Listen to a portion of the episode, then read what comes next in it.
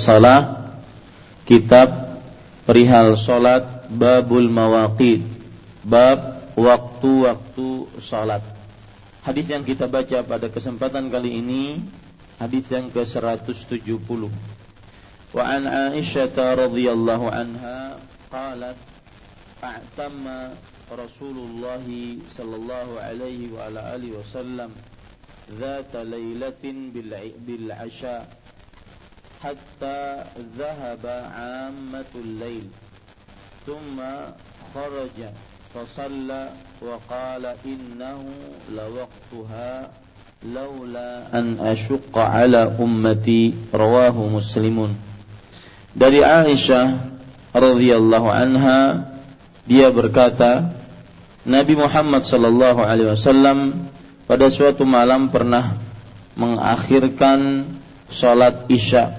hingga larut malam.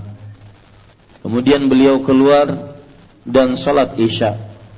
Lalu bersabda, sesungguhnya inilah waktu waktunya yang utama. Seandainya aku tidak khawatir akan memberatkan umatku. Diriwayatkan oleh Muslim. Poin pertama dari hadis ini adalah Aisyah radhiyallahu anha.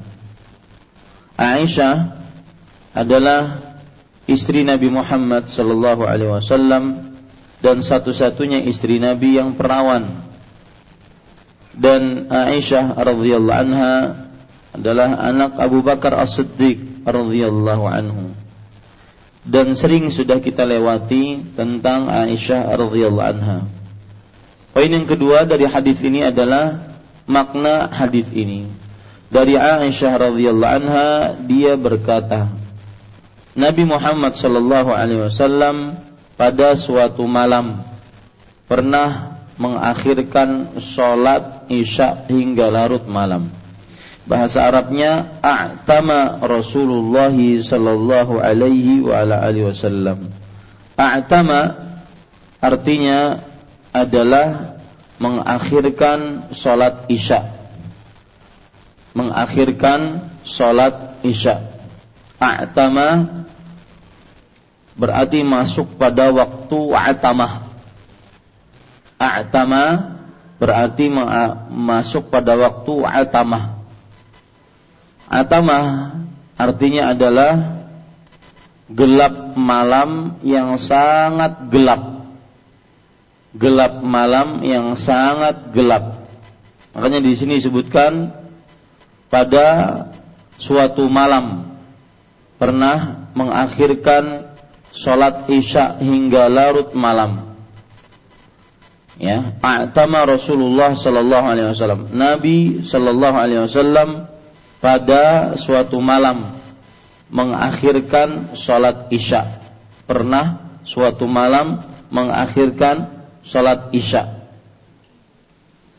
Bapak Ibu, saudara-saudari, itu arti dari a'tama yang kita baca dalam bahasa Arabnya. A'tama maksudnya adalah masuk waktu malam yang sangat gelap. Biasanya para sahabat Nabi radhiyallahu anhum mereka dan orang-orang Arab secara umum mereka memerah susu onta di waktu malam ini. Ya, mereka memerah susu onta di waktu malam. Ini disebut dengan atamah. Makanya dalam bahasa Arabnya di situ atama Rasulullah Shallallahu Alaihi Wasallam. Artinya Rasulullah Shallallahu Alaihi Wasallam pernah mengakhirkan sholat malam di suatu malam, sholat isya di suatu malam, sampai benar-benar malam. Kemudian di sini disebutkan hingga larut malam. Hingga larut malam. Kata larut di situ maksudnya adalah kebanyakan dari malam sudah habis. Larut malam maksudnya adalah kebanyakan waktu malam sudah habis. Ini penting ya kita membicarakan ini Eh, jangan sampai dilewatkan hingga larut malam karena ini inti pembicaranya. Larut ini maksudnya adalah kebanyakan. Jadi kalau Bapak lihat di dalam hadisnya hatta zahaba ammatul lail. Di disebutkan dalam hadisnya sampai habis kebanyakan malam. Biar mudah dipahami oleh penerjemahnya diterjemahkan hingga larut malam. Ini sebenarnya terjemahan yang uh, sesuai dengan lafat hadis lebih bagus. Kalau saya terjemahkan begini, Rasulullah Shallallahu Alaihi Wasallam pernah mengakhirkan sholat isya di suatu malam sampai larut malam. Nabi Muhammad SAW pernah mengakhirkan sholat isya sampai malam hingga kebanyakan malam berlalu. Hingga kebanyakan malam berlalu. Ammatul lail. Ya Kata-kata ammah di situ adalah kebanyakan malam berlalu. Kalau kita lihat buku terjemahannya hingga larut malam. Para ikhwah yang dirahmati oleh Allah Subhanahu wa taala, kebanyakan malam di sini maksudnya adalah bukan melewati pertengahan malam Nah, itu catatan. Larut malam maksudnya adalah kebanyakan malam. Tetapi bukan berarti melewati pertengahan malam. Nabi Muhammad Shallallahu Alaihi Wasallam pada suatu malam pernah mengakhirkan sholat isya sampai kebanyakan malam berlalu. Kebanyakan malam di sini adalah kebanyakan waktu malam berlalu, tetapi tidak sampai pertengahan malam. Kemudian para ikhwan yang dirahmati oleh Allah Subhanahu wa taala Lalu Rasul Shallallahu Alaihi Wasallam bersabda, sesungguhnya inilah waktunya di situ dituliskan yang utama. Yang utama adalah penafsiran dari penerjemah. P P E N T itu artinya penerjemah. Yang utama. Dan penafsirannya benar. Ya. Maksudnya inilah waktu yang paling utama yaitu mengakhirkan sholat isya Sesungguhnya inilah waktunya. Kalau lafat hadisnya seperti itu saja. Sesungguhnya inilah waktunya. Kemudian oleh penerjemah di sini penerjemahnya adalah Al-Ustadz Al-Fadhil Zainal Abidin Beliau mengatakan yang utama Itu bukan dari lafat hadis itu dari penerjemah. Ya, yang utama dan benar maksudnya. Sesungguhnya inilah waktunya. Inilah waktu sholat isya yang utama. Setelah berlalu kebanyakan malam. Meskipun arti kebanyakan di sini tidak melewati pertengahan malam. Nah, ingat itu baik-baik. Ya, jangan sampai keliru. Karena kita sekarang membicarakan waktu, maka harus konsen dengan waktu. Seandainya aku tidak khawatir akan memberatkan umatku, maksudnya adalah seandainya aku tidak khawatir akan memberatkan umatku, maka niscaya aku akan suruh umatku untuk sholat isya di waktu ini. Cuma mungkin berat bagi umat Islam untuk sholat isya hingga berlalu kebanyakan malam. untuk sholat isya hingga berlalu kebanyakan malam sulit sulit untuk umat Islam. Makanya seandainya aku tidak khawatir akan memberatkan umatku, niscaya aku akan jadikan waktu sholat isya adalah hingga berlalu kebanyakan malam. Tapi mungkin memberatkan. Nah, nanti di sini ada sahabat faidah. Diriwayatkan oleh Muslim, oleh Muslim maksudnya Imam Muslim di dalam kitab sahihnya Poin ketiga dari hadis ini, hadis ini sahih, tidak ada keraguan di dalamnya. Baik.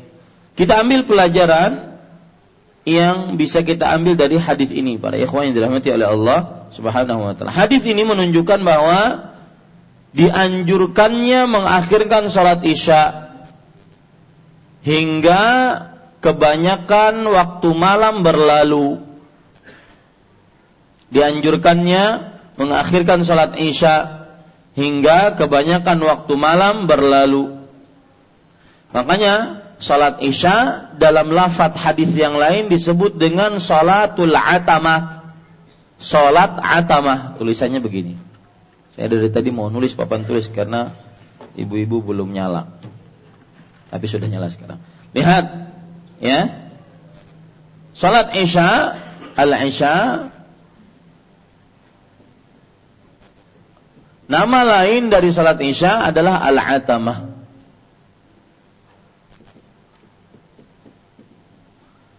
Makanya kan di dalam lafaz hadis lihat bahasa Arabnya i'tama atau a'tama. Ini sama ini. Apa maksudnya?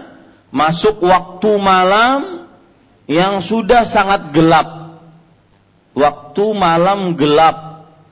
Yang sangat gelap ya di sini Rasul Shallallahu Alaihi Wasallam menyebut ya salat isya sebagai salatul atamah karena memang waktu yang paling utama dikerjakan salat isya adalah di waktu kebanyakan malam berlalu.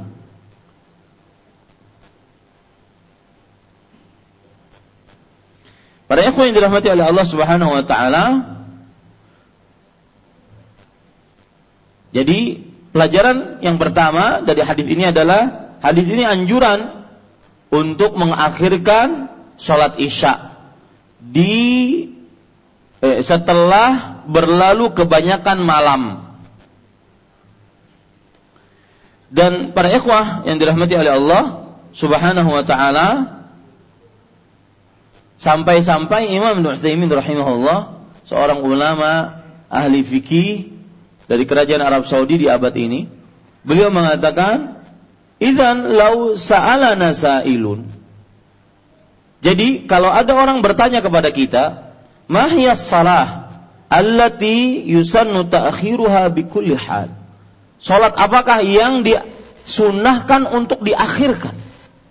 Maka kita menjawab, "Hiyal Isya." Dialah salat Isya. Tanpa ada alasan pun disunahkan untuk diakhirkan. Ingat, ya. Maka boleh ditambahkan hadis ini menunjukkan anjuran untuk mengakhirkan sholat walau tanpa alasan. Maksudnya walau tanpa alasan, mungkin pada pertemuan sebelumnya kita sudah menjelaskan bahwa karena Nabi Muhammad Shallallahu Alaihi Wasallam kalau melihat para sahabatnya belum berkumpul, beliau akhirkan. Kalau melihat para sahabatnya sudah berkumpul, beliau segerakan.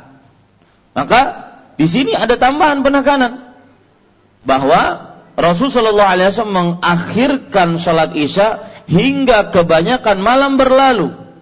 Kemudian beliau mengatakan, Innahu la waktuha. Sesungguhnya dia adalah waktunya yang paling utama menunjukkan mengakhirkan sholat isya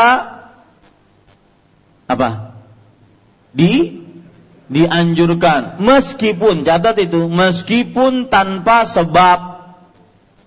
Jadi saya masih ingat ah, uh, Ajai bertanya kalau sekarang kita ya semuanya sudah terkumpul berarti di dianjurkan untuk disegerakan. Maka berdasarkan hadis ini tidak.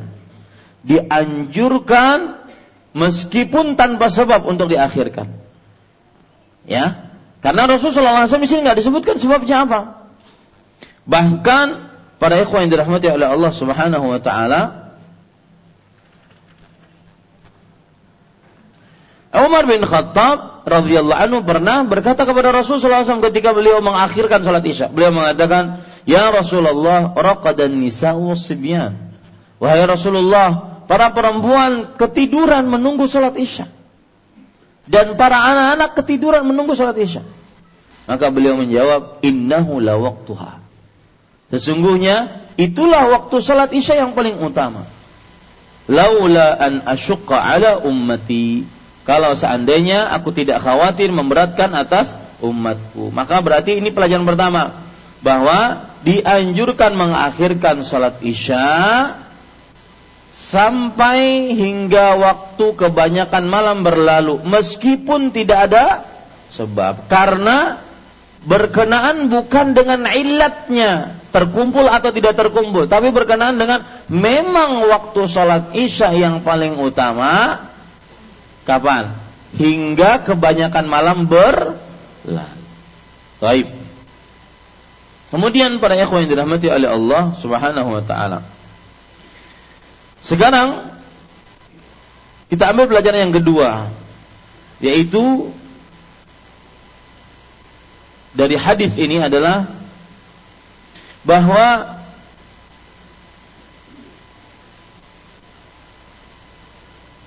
Hadis ini menunjukkan tentang pemuliaan sahabat Nabi Muhammad wasallam terhadap Nabi Muhammad wasallam. Dari sisi mana? Meskipun mereka menunggu lama, waktu sholat isya sudah masuk, bahkan berlalu lama, mereka tidak ada yang maju menjadi imam. Ya.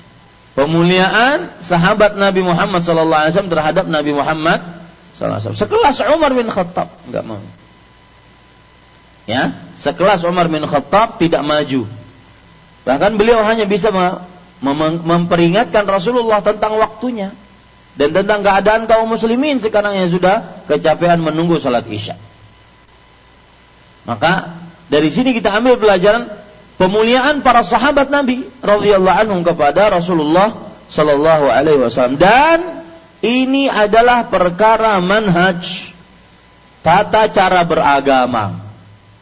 Beginilah sahabat Nabi radhiyallahu anhu menggapai ridha Allah.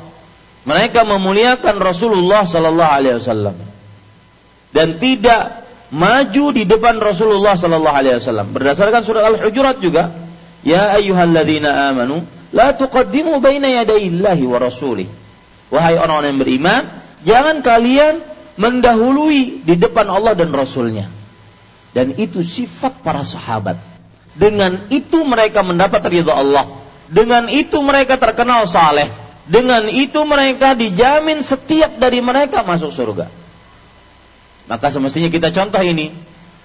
Ya, ini masalah manhaj tata cara beragama yang seperti ini. Tidak mendahulukan pendapat kita dibandingkan pendapat Rasulullah sallallahu alaihi wa ala alihi wasallam tidak mendahulukan kebiasaan kampung kita dibandingkan apa yang diajarkan oleh Rasulullah sallallahu alaihi wasallam. Lihat para sahabat Nabi, mereka tidak memakai perasaan mereka untuk kemudian yang satu imam sudah tinggalkan saja Rasulullah sallallahu alaihi wasallam. Tidak, mereka menunggu dan ini pemuliaan para sahabat Nabi terhadap Nabi Muhammad sallallahu alaihi wasallam. Kemudian pelajaran selanjutnya yang kita bisa ambil dari hadis ini adalah hadis ini merupakan dalil tentang kaidah fikih yang berbunyi al masyaqqatu tajlibut taisir. Artinya kesulitan menarik kemudahan. Ada kesulitan maka pasti diperbolehkan kemudahan. Ada kesulitan dalam syariat Islam, maka dia menarik kepada kemudahan. Bahasa Arabnya al-masyaqqatu tajlibut taisir. Ini kaidah fikih yang terkenal di antara para ulama fikih.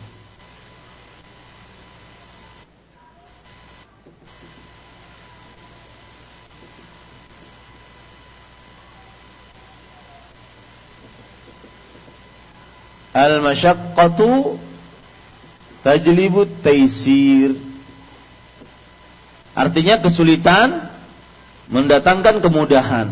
Dari sisi mana? Lihat hadis Rasul di akhirnya, "Laula an asyqa ala ummati." Kalau aku tidak khawatir memberatkan umatku, niscaya aku akan jadikan sholat isya yang dikerjakan setelah kebanyakan malam berlalu. Mohon anak-anaknya diperingatkan, mengganggu kita. Ya, setelah kalau seandainya tidak menyulitkan atas umat Nabi Muhammad Sallallahu Alaihi Wasallam maka niscaya dikerjakan sholat isya di akhir waktu setelah kebanyakan malam berlalu. Tapi karena berat maka menjadi di diapakan? Dimudahkan. Itu namanya. Kesulitan mendatangkan kemudahan. Selalu seperti itu, Pak. Syariat Islam terkenal dengan itunya. Dengan kaedah ini.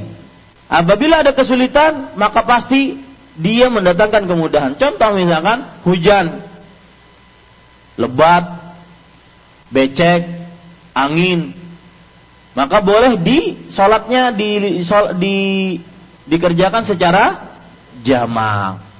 Boleh. Sholat tidak bisa berdiri, maka boleh duduk. Tidak bisa duduk, boleh berbaring. Al masyaqqatu tajlibut taisir Kesulitan mendatangkan kemudahan. Selalu seperti itu. Itu kaidah di dalam syariat Islam. Ya, ini para ikhwan yang dirahmati oleh Allah Subhanahu wa taala. Dan para ikhwah yang dirahmati oleh Allah dan contohnya banyak. Tidak bisa berwudu maka diperbolehkan untuk bertayamum dan semisalnya. Al-masyaqqatu tajlibut taisir. Kesulitan mendatangkan kemudahan. Ingin berwudu tapi tidak bisa lepas sepatu atau lepas kaos kaki, maka diperbolehkan mengusap di atas khuf. Selalu seperti itu. Dan ini membuat kita cinta kepada syariat ini. Tidak ada syariat Islam yang membebani kaum muslimin. Makanya di antaranya Syekhul Islam berkata yang menarik bahwa dari firman Allah yang berbunyi la yukallifullahu nafsan illa. Allah tidak membebani seseorang kecuali sesuai dengan kemampuannya. Maka sebenarnya kata mukallaf, taklif, pembebanan untuk beribadah itu kurang tepat. Ya. Hanya syariat untuk beribadah karena syariat itu atau ibadah itu bukan beban, tidak ada beban yang memberatkan. Semuanya mudah. Semuanya sesuai dengan kemampuan, tidak ada yang sulit. Nah, yang seperti ini membuat kita enak, enak, ya. Dan ini salah satu mazaya din Islam. Keistimewaan agama Islam yaitu ajarannya mudah, tidak sulit. Dan itu berlaku pada perintah ataupun larangan. Larangan riba, larangan zina, larangan mencuri, larangan membunuh, larangan berminum khamar, larangan ini, larangan ini. Semuanya kalau apalagi larangan. Larangan lebih mudah dibandingkan mengerjakan perintah. Kenapa? Ayo siapa yang tahu? Larangan lebih mudah dibandingkan mengerjakan perintah. Menjauhi larangan. Menjauhi larangan lebih mudah dibandingkan mengerjakan perintah. Kenapa? Sholat itu lebih mudah dibandingkan meninggalkan zina. Oh, terbalik saya. meninggalkan zina lebih mudah dibandingkan sholat. Mengerjakan sholat. Kenapa? Hah? Karena mengerjakan perintah lebih berat dibandingkan meninggalkan larangan. Karena meninggalkan larangan cuma ninggalin. Ya, ninggalin saja, menjauhkan diri darinya. Adapun mengerjakan perintah berat. Mengerjakan, mengerjakan, mengerjakan. Perlu usaha, perlu ini, perlu ini. Jadi pahami ya Pak ya? Itu termasuk kemudahan syariat Islam. Maka itu pelajaran kedua. Bahwa, eh pelajaran kedua? Ketiga. Bahwa syariat Islam terkenal dengan kaedahnya al-masyaqqatu tajlibut taisir. Kesulitan mendatangkan kemudahan Selalu. Ini dalam hal apa pun. Ibadah, muamalah, tingkah laku, kesulitan mendatangkan kemudahan. Ya. Baik. Kita lanjutkan. Pelajaran selanjutnya yang kita ambil dari hadis ini adalah bahwa hanya Rasulullah yang dapat memberikan syariat. Hanya Rasulullah Shallallahu Alaihi Wasallam yang dapat memberikan syariat. Karena berdasarkan sabda Rasulullah SAW tadi, Innahu lawaktuha. Meskipun Umar mengatakan wahai Rasulullah, ibu-ibu sudah pada ngantuk, anak-anak sudah kecapean karena sudah kebanyakan malam berlalu. Maka Nabi dengan tegasnya mengatakan, itu waktunya yang paling utama wahai Umar. Ini menunjukkan bahwa pensyariatan hanya datang dari siapa? Rasul. Dan ini masalah akidah. Ini masalah akidah keyakinan seorang muslim. Tidak boleh ada yang memberikan syariat kecuali Rasulullah sallallahu alaihi wasallam. Baik itu berupa perintah, larangan, keutamaan, tidak ada yang memberikan syariat kecuali Rasul sallallahu alaihi wasallam. Maka akidah ini yang mendorong seseorang akhirnya kalau mengerjakan sesuatu dia harus berdasar hadis Rasul, syariat Rasulullah sallallahu alaihi wasallam.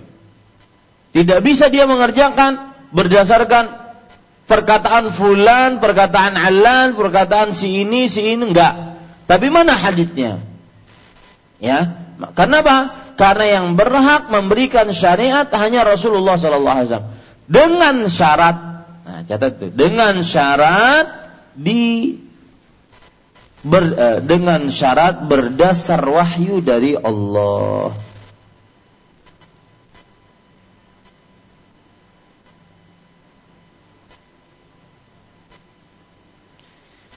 Kalau seandainya wahyu Allah bertentangan dengan apa yang disebutkan oleh Rasulullah, maka yang benar adalah wahyu dari Allah Subhanahu wa taala. Seperti misalkan di dalam surah At-Taubah ayat 43, Allah memperingatkan Rasulullah sallallahu alaihi wasallam yang mengizinkan kaum munafikin afallahu amma afallahu anka lima adzinta hatta yatabayyana lakal ladzina sadaqu wa ta'lamal kadzibin Semoga Allah memaafkan engkau wahai Muhammad. Kenapa engkau men mengizinkan mereka sampai jelas bagi engkau siapa yang jujur dalam imannya dan siapa yang dusta dalam imannya. Nah, ini menunjukkan ketidaksetujuan Allah Subhanahu wa taala terhadap apa yang disebutkan oleh Rasul sallallahu alaihi wasallam. Akan tetapi yang jelas syariat yang membuat atau yang mensyariatkannya yang patut diikuti hanya siapa? Rasul Sallallahu Alaihi Wasallam dengan syarat sesuai dengan wahyu Allah. Ya, sesuai dengan wahyu Allah Subhanahu wa taala. Baik. Pelajaran dari hadis ini juga yaitu bahwa sifat kasih sayang Rasulullah terhadap umatnya sallallahu alaihi wasallam. Sifat kasih sayang Rasulullah sallallahu alaihi wasallam terhadap umatnya banyak sekali hadis dari Rasul yang berbunyi laula an asyqa ala ummati. Kalau aku tidak mem, kalau sekiranya aku tidak memberatkan atas umatku. Kalau sekiranya aku khawatir tidak memberatkan atas umatku. Banyak sekali hadis tadi seperti itu. Ini menunjukkan kasih sayang dan sifat kasih sayang Rasul Shallallahu Alaihi Wasallam terhadap umatnya. Ya, makanya ada hadis yang berbunyi dalam hadis riwayat Bukhari dan Muslim yassiru wala tu'assiru. Dan ketika kita mengetahui seperti ini, kita contoh Rasul sallallahu alaihi wasallam. Jangan dipersulit. Ya. Dipermudah. Karena itu ajaran Rasul sallallahu alaihi wasallam. Mudahkanlah, jangan dipersulit. Wabashiru wala tunaffiru. Berikan kabar gembira. Jangan engkau jauhkan manusia dari agama. Fa inna bu'istum muyassirin walam tub'asu mu'assirin. Sesungguhnya kalian diutus dalam keadaan memberikan kemudahan. Syariat yang mudah, bukan diutus dalam keadaan memberikan kesulitan. Ini termasuk dalamnya berdakwah. Jangan terlalu sulit. Menyulitkan. Pian mau hendak empat kajian di Masjid Imam Syafi'i, pian harus berjubah, kopi haji, harus ini, harus ini. Ini menyulitkan. Tidak ada tuntunan seperti itu. Tidak ada ajuran seperti itu. Mungkin orang yang baru datang dari kantor tapi dia tidak ingin ketinggalan, dia langsung datang ke sini, maka tidak ada sesuatu yang melarangnya untuk bisa datang ke sini.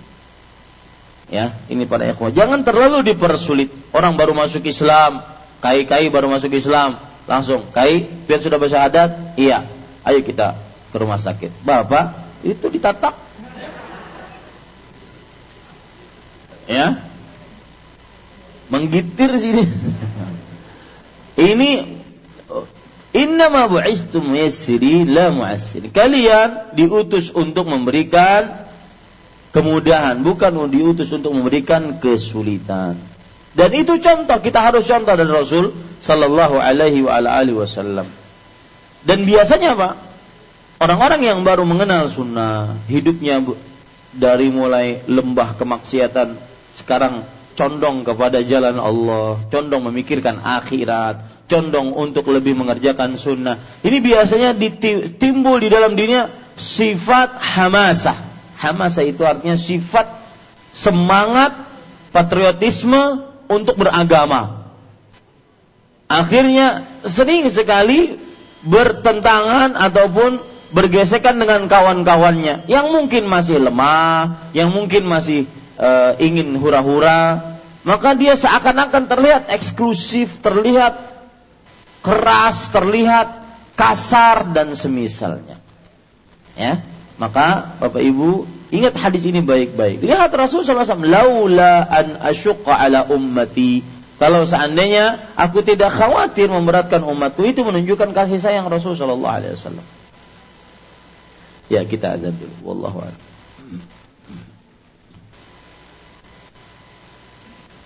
Allahumma salli ala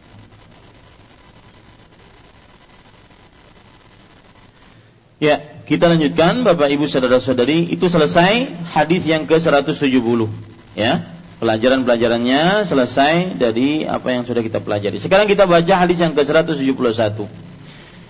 Wa an Abi Hurairah radhiyallahu anhu qala qala Rasulullah sallallahu alaihi wasallam idza ishtadda al-harru fa abdidu bis-salah فإن شدة الحر من فيح جهنم متفق عليه dari Abu Hurairah radhiyallahu anhu dia berkata Rasulullah sallallahu alaihi wa ala alihi wasallam bersabda apabila cuaca amat panas maka hendaklah kalian menunda salat zuhur sampai agak sejuk karena panas yang tinggi itu berasal dari hembusan neraka jahanam muttafaqun alaih Bapak Ibu saudara-saudari yang dimuliakan oleh Allah, poin pertama dari hadis ini adalah biografi sahabat yang meriwayatkan hadis ini.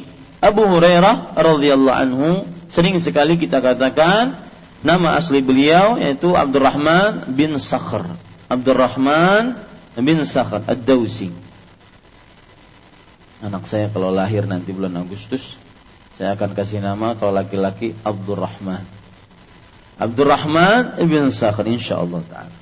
Abdurrahman bin Sakhr Ad-Dawsi dan beliau terkenal dengan uh, sahabat yang paling banyak meriwayatkan hadis.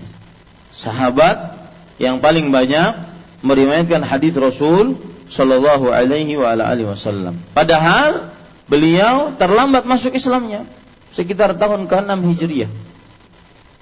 Tetapi tidak menutupi beliau untuk belajar kepada para sahabat-sahabat yang lain dan kemudian mencatat.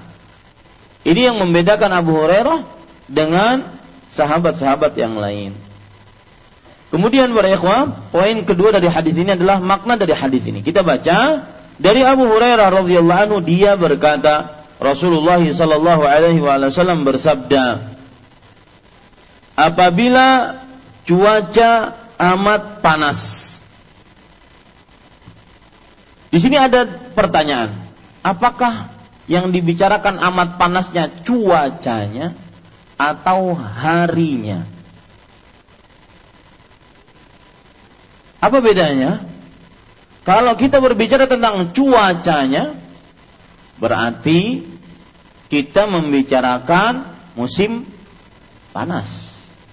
Tapi kalau kita berbicara tentang harinya, berarti kita membicarakan meskipun harinya eh, meskipun di musim dingin, tapi kalau seandainya panas, maka lakukan yang ini. Wallahu alam para ikhwan yang dirahmati oleh Allah Subhanahu wa taala bahwa yang dimaksud di sini adalah cuaca ataupun musim, mohon maaf, musim. Yang dimaksud di sini musim. Jika cuaca amat panas, maksudnya di musim panas. Ingat itu, garis bawahi. Jika apabila cuaca amat panas, maksudnya di musim panas. Ya, kita kenal di daerah Arab dan di daerah-daerah kita pun bahwa musim itu ada empat. Ada namanya musim syita, asyita. Tulisannya begini. Asyita itu musim dingin. Ya. Asyita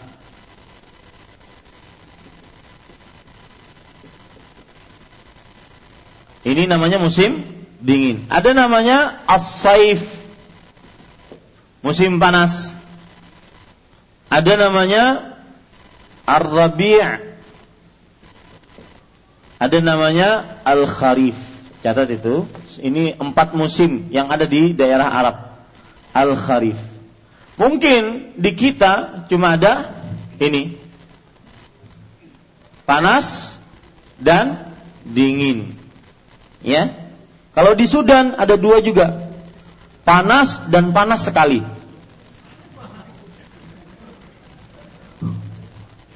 Panas dan panas sekali. Saya pernah ketemu kawan-kawan satu angkatan sekolah di Sudan. Kata dia, "Ya Ahmad, di sana cuma ada dua musim. Panas dan panas sekali. Jadi nggak ada musim dingin ya panas dan panas sekali. Tapi para ikhwah, Rabi' artinya adalah dari musim dingin ke musim panas. Dari musim dingin ke musim panas. Kharif sebaliknya dari musim panas ke musim dingin. Seperti sekarang yang mau mengerjakan ibadah umrah. Kemarin Januari Desember musim dingin. Februari ini masuk Rabi'. Ini musim indah-indahnya di tanah Arab, Rabi'. Yaitu antara musim dingin ke musim panas, sejuk, landai, enak. Ya. Itu namanya Rabi'. Kalau dari musim panas ke musim dingin itu namanya Kharif. Itu empat musim. Baik, para ikhwan yang dirahmati oleh Allah. Jadi ketika kita bicara apabila cuaca amat panas yaitu di musim panas. Maka maka hendaklah kalian menunda salat zuhur. Hendaknya kalian menunda. Di sini menunda akhirnya artinya sebenarnya adalah mengakhirkan. Menunda artinya mengakhirkan salat zuhur sampai agak sejuk. Fa'abridu bis salah sampai agak sejuk. Dan sholat yang dimaksud di sini, lihat ya, maka hendaklah kalian menunda sholat. Sebenarnya kalau dalam bahasa Arabnya nggak ada sholat zuhurnya. Cuma penerjemah kita, ya, beliau menuliskan di sini sholat zuhur. Dalam hadisnya nggak ada sholat zuhurnya. Lihat hadisnya, lihat saya baca hadisnya. Idza harru jika cuaca amat panas fa'abridu bis salah maka hendaklah kalian mengakhirkan sholat sampai agak sejuk. Enggak ada sholat zuhur nggak disebutkan. Nah catat sholat zuhur ya itu dari penerjemah dan itu benar. Sholat zuhur adalah masukan dari penerjemah bukan dari lafaz hadis. Dan itu benar. Kenapa? Karena dalam lafaz yang lain terdapat hadis yaitu abridu zuhur. Artinya sejukkanlah cuaca untuk mengerjakan sholat zuhur. Ya, untuk mengerjakan sholat zuhur. Makanya para ulama menjelaskan harru fa'abridu bis salah. Lihat sini. Enggak mengapa, kita pelan-pelan. Yang penting Bapak Ibu paham. Lihat, ya.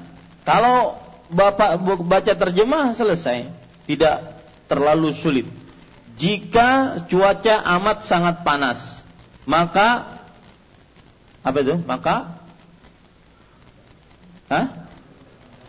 Hendaklah kalian menunda sholat zuhur. Yang saya bicarakan adalah kata-kata zuhur.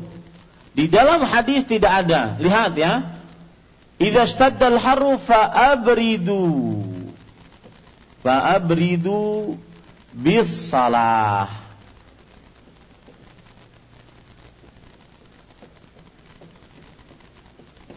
Lihat. Maka tunggulah sampai sejuk untuk mengerjakan sholat. Ada nggak zuhurnya di sini? Ada nggak penyebutan zuhurnya? Tidak ada. Nah, para ulama mengatakan ini alif dan lam, alif lam itu namanya alif lam untuk kenangan. Apa maksudnya? bahwa alif lam di sini kenangannya tertuju kepada sholat zuhur. Ah begitu.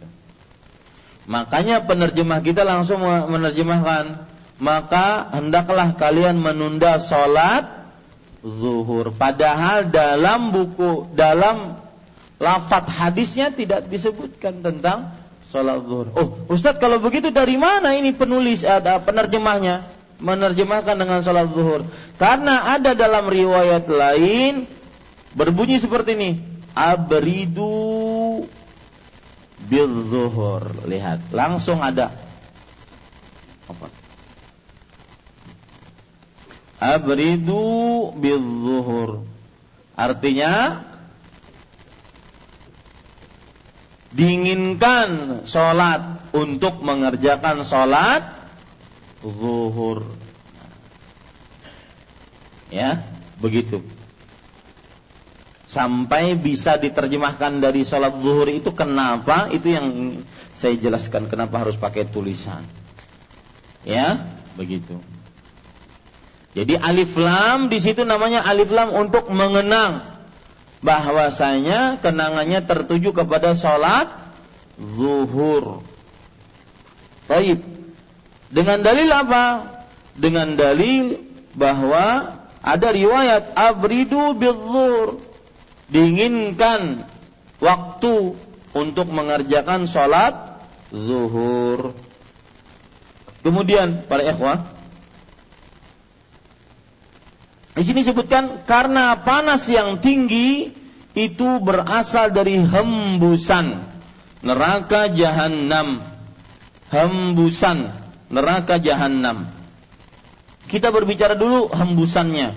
Oh berarti ada hembusan. Iya. Hembusan. Hembusannya ini maknawi atau memang ada hembusannya? Paham maksud saya? Hembusannya artinya apinya menghembus atau memang hanya rasanya saja? Maka jawabannya memang apinya yang menghembus. Ini menunjukkan bahwa api neraka jahanam sampai eh, eh, sudah ada. Sudah ada. Api neraka jahanam sudah ada. Karena sudah berhembus. Apalagi ada hadis yang berbunyi lihat hadisnya luar biasa ini. Istaqatin naru ila rabbiha api neraka mengadu kepada Rabbnya. Faqalat ya Rabbi akala ba'dhi ba'dhan. Wahai Rabbku, sebagian diriku memakan sebagian yang lain. Saking panasnya. Kalau dalam iklan itu jeruk makan jeruk. Ini api makan api. Saking panasnya. Subhanallah. Fa'adina laha binafasain. Maka Allah mengizinkan untuk neraka melakukan dua kali nafas hembusan. Nah ini yang kita bicarakan. Melakukan dua kali nafas hembusan. Nafasun fisyita. Bernafas pada waktu musim dingin. Shita musim apa? Dingin. Shita. Ya. Berarti kalau ada namanya shita itu musim dingin tuh. Mungkin melahirkannya pas musim dingin atau memproduksinya pas musim dingin. Shita. Ya. Wa nafasun fi saif atau membuat nafas di musim dingin atau bernafas di musim dingin. Fahuwa ashaddu ma tajiduna minal har wa ashaddu ma tajiduna minaz zamharir. Maka kapan dia bernafas di musim panas, maka puncak musim panas itulah lagi neraka jahanam berhembus. Puncak di musim dingin itulah lagi neraka jahanam ber berhembus. Subhanallah. Ustaz, dingin kok, bukan panas. Iya, kalau dingin se, apa, tanpa ada kesejukan mati orang. Betul apa betul? Ya, makanya Allah berfirman tentang apinya Nabi Ibrahim, kuni bardan. Wahai api, jadilah dingin. Tapi ditambahkan dengan sifat yang lain, bardan wasalaman. Dingin dan pemberi selamat. Karena kalau dingin mati. Paham, Pak? Ya. Karena salah satu yang mematikan adalah dinginnya uh, hari kiamat atau dinginnya cuaca. Tapi para ikhwan dirahmati Allah itu hembusan. Berarti memang hembusannya nyata, hakiki. Ya, hembusan apinya berhembus. Kemudian dari hembusan neraka jahanam.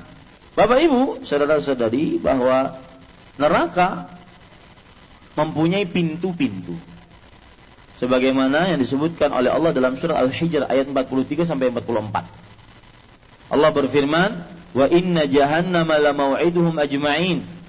Laha sab'atu abwabin likulli babin minhum juz'um maqsum.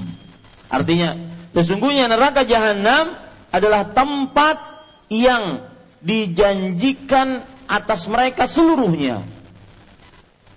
Dan neraka jahanam memiliki, memiliki tujuh pintu.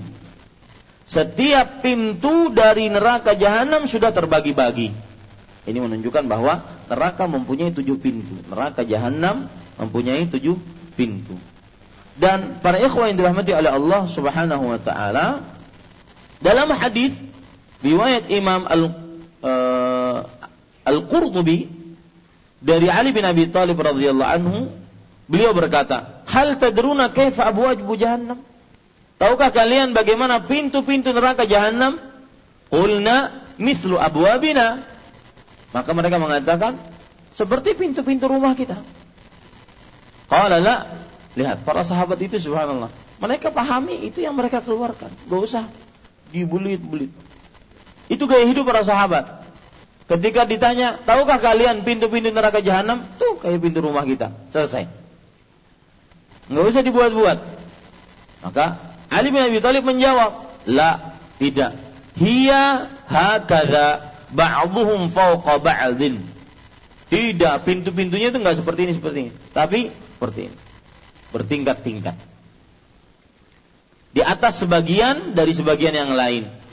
Wa wadha ihda yadayhi 'ala al-ukhra. Ali bin Abi Thalib meletakkan tangannya di atas tangannya. Tuh seperti ini.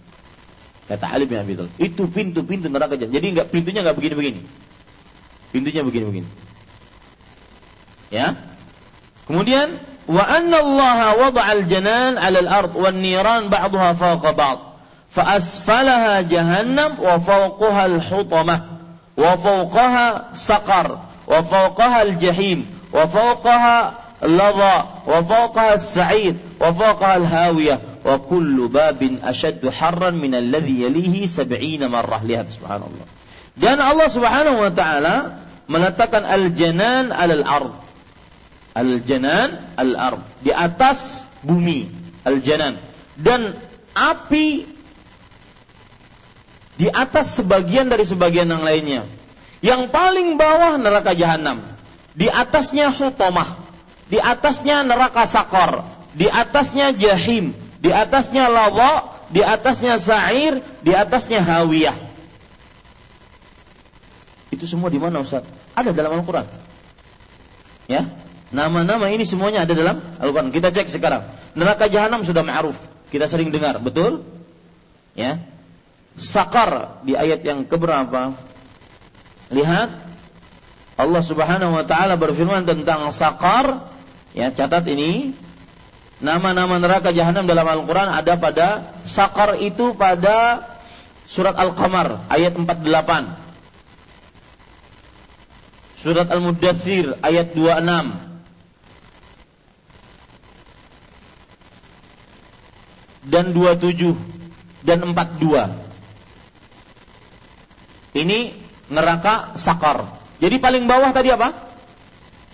Jahanam. Keraknya neraka jahanam. Di atasnya sakar. Ya. Kemudian tadi sudah kita sebutkan, ini faedah kita ambil dari Imam Al-Qurtubi. Dan saya pernah berdiskusi dengan Ustadz Firanda, kenapa antum sering baca tafsir Al-Qurtubi? Kata beliau, tafsir Al-Qurtubi kadang-kadang mendatangkan perkataan-perkataan yang belum ada dalam tafsir Imam Nukathir. Dan fi'lan betul. Ada beberapa perkataan yang belum ada di dalam tafsir Imam Nukathir. Baik, kemudian setelah itu di atasnya setelah sakar afwan e, jahanam kemudian hutamah afwan setelah di atas jahanam hutamah wa ma adraka mal hutamah itu ayat surat al-humazah ayat 4 dan 5 jahanam hutamah bagaimana tulisannya hutamah ha ta mim tak marbutah hutamah di atasnya lagi tadi apa sakor. Ya. Di atasnya lagi sakor. Kemudian di atasnya lagi al-jahim. Allah Subhanahu wa taala sebutkan di dalam ayat Al-Qur'an al-jahim beberapa kali. Di antaranya surat Al-Baqarah ayat 119. Al-Maidah ayat 10. Al-Maidah 86 Oh banyak ini. Ya, jahim banyak sekali. Yang paling mudah mungkin cari lihat dalam surat At-Takatsur, Alhaakumut takatsur hatta zurtumul maqabir. Kalla sawfa ta'lamun, thumma kalla sawfa ta'lamun. Kalla law ta'lamuna ilmal yaqin thumma apa? La tarawunnal jahim. Al-jahim. Surat At-Takatsur ayat 6. Ya, At-Takatsur ayat 6. Dan banyak tulis saja kalau seandainya Bapak punya komputer ataupun gadget ada aplikasi Al-Qur'annya, makanya kalau cari aplikasi ini sedikit saya beri bocoran kalau punya gadget. Kalau cari aplikasi Al-Qur'an cari yang bisa searching, yang bisa mencari, bukan hanya untuk dibaca, mencari. Ya. Nah, itu ada Al-Jahim, tulis Al-Jahim. Di situ banyak sekali hampir 30-an ayat ada tentang al-jahim. Taib. Sekarang eh, yang ke berapa selanjutnya? Empat atau lima? Pertama jahan jahannam. Di atasnya hutamah. Di atasnya sakar. Di atasnya al-jahim. Kemudian lava. Lava. Ya. Disebutkan oleh Allah surah Al-Ma'arij ayat 15. Kalla innaha lawa. Tidak sama sekali. Sesungguhnya dia adalah neraka lawa. Lawa. Tulisannya gini. Sudah dihapus? Ya. Yang pertama, paling keraknya apa? Jahannam. Saya tulis bahasa Arabnya ya. Jahannam. Kemudian di atasnya al-hutamah. Di atasnya Sakar. Di atasnya Al-Jahim. Di atasnya Lawa. Ini.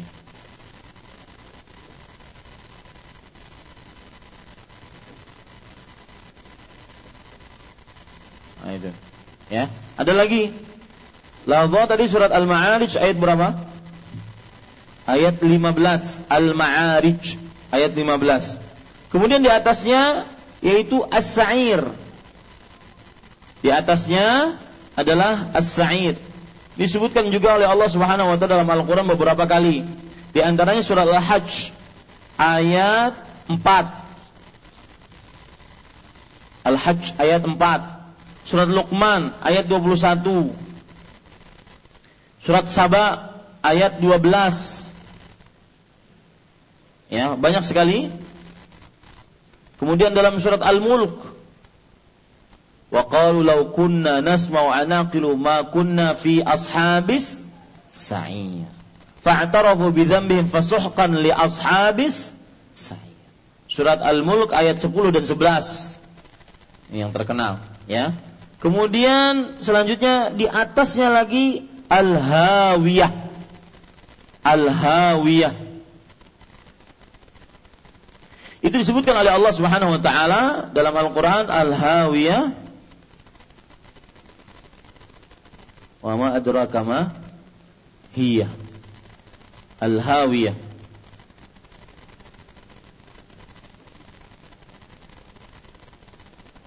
Ya, yang jelas namanya al-hawiyah. Saya belum dapatkan dalam Al-Qur'an. Nah, yang menjadi pembelajaran di sini adalah perhatikan baik-baik. Al-hawiyah yang paling tinggi berarti. Yang paling rendahnya apa? Jahannam. Itu yang paling panas, Jahannam. Dan kemudian disebutkan wa kullu babin asyaddu harran min alladhi yalihi sab'ina marrah. Setiap pintu lebih panas 70 kali lipat dari sebelumnya. Eh, dari setelahnya. Jadi jahanam yang paling tinggi apa tadi? Hawiyah. Ya, ini panas. Lebih panas lagi sa'ir. Lebih panas lagi lava. Lebih panas lagi jahim. Lebih panas terus sampai jahanam.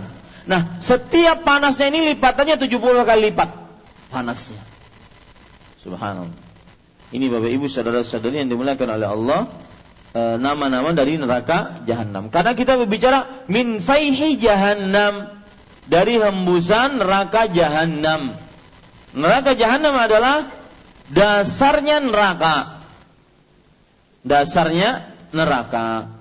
Baik. Poin selanjutnya dari hadis ini yang poin ketiga muttafaqun alaih. Hadis ini diriwayatkan oleh Imam Bukhari dan Muslim sahih, tidak ada keraguan di dalamnya. Poin keempat yaitu pelajaran dan dan eh, hukum yang kita bisa ambil dari hadis ini. Yang pertama yaitu hikmah dari mengakhirkan sholat zuhur jika panas. Hikmah dari mengakhirkan sholat zuhur jika panas. Apa pak hikmahnya kira-kira? Agar Hah? Apa Mas Robi? Agar sejuk dingin. Enggak. Agar apa tadi? Khusyuk nah itu catat. Agar khusyuk karena kalau panas ya orang tidak khusyuk mungkin kita di masjid Imam Syafi'i tidak merasakan ini. Karena masuk AC e, nyaman gitu kan? E, dulu di masjid Nabawi tidak. Orang sholat tidak di atas karpet di atas apa? Di atas pasir, bebatuan yang panas. Sampai kadang-kadang para sahabat itu kalau mau sujud, mereka meletakkan kain mereka di atas di atas e, tanah untuk bisa sujud. Makanya di diakhirkan waktunya. Nah, di sini nanti timbul pertanyaan. Dan itu nanti kita akan tulis sebagai hukum Apakah hukum mengakhirkan sholat zuhur karena panas itu karena untuk sholat berjamaah ataukah umum? Perempuan-perempuan yang tidak berjamaah di rumah juga mengakhirkan waktunya? Paham? Maksud saya apa? Nanti kita akan bahas. Baik, yang jelas hikmah, ini pelajaran pertama, hikmah dari mengakhirkan sholat zuhur adalah agar sholatnya khusyuk. Ini para ikhwah. Dan Bapak Ibu, saudara-saudari yang dimuliakan oleh Allah, apalagi kita sekarang malam-malam tinggal pencet lampu, mati listrik, genset. Panas sedikit, pas angin. Ya, itu pun masih banyak yang malas datang. Ya, itu masih banyak yang malas datang. Maka benar-benar menuntut ilmu itu berarti petunjuk dari siapa? Allah Subhanahu perlu perlu kita syukuri bahkan wajib kita syukuri. Yang kedua pelajarannya adalah perintah untuk mengakhirkan sholat zuhur perintahnya anjuran bukan kewajiban. Nah. Perintah untuk mengakhirkan sholat zuhur perintahnya berupa anjuran bukan kewajiban dan ini ijma di antara para ulama jadi bukan wajib. Kalau ada orang atau kaum muslimin meskipun sangat panas sekali kemudian imamnya tetap mengerjakan di awal sholat tidak mengakhirkannya maka berdosa nggak imamnya? Tidak, karena perintahnya hanya sebatas apa? Anjuran.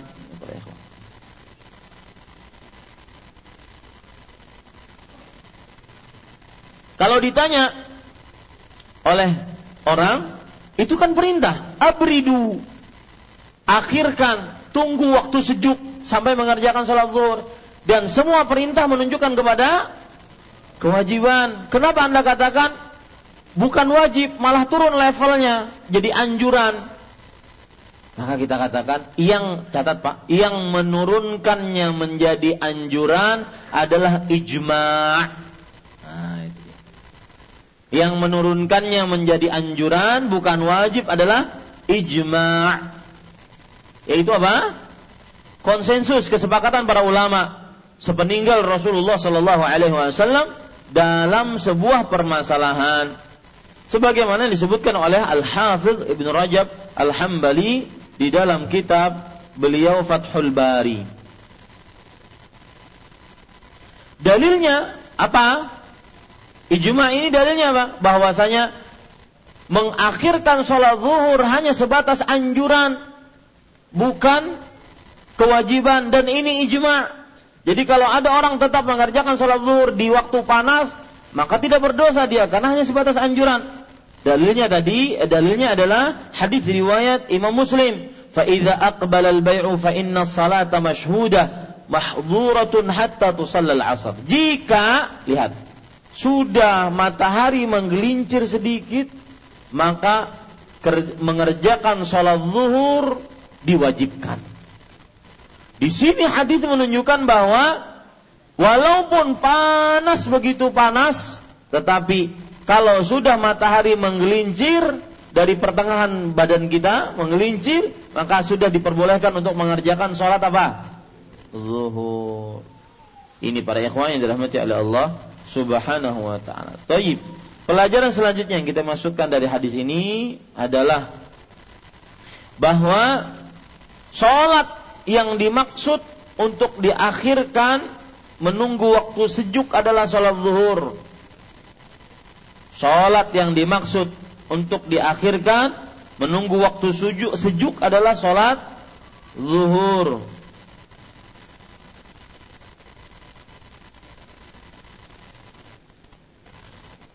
Kemudian pelajaran selanjutnya yang kita bisa ambil dari hadis ini adalah perintah mengakhirkan waktu sholat zuhur sampai sejuk umum sifatnya.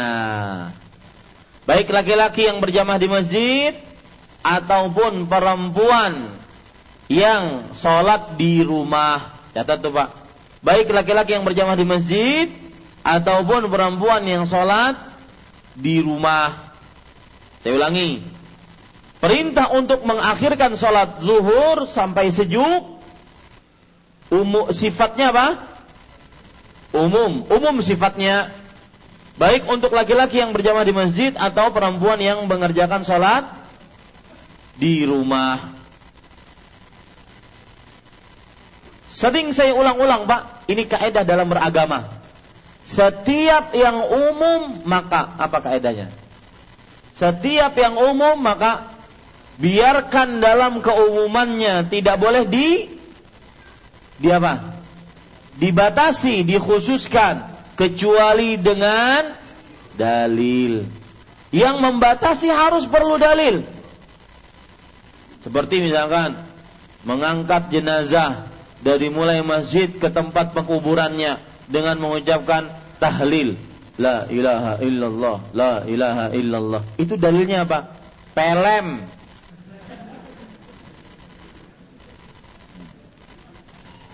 Dalilnya pelem dan saudara. Belum ada dalil dari Al-Quran dan Sunnah. Paham ya para ikhwan? Bukan dari Al-Quran dan Sunnah. Kenapa? Karena ucapan la ilaha illallah ibadah umum.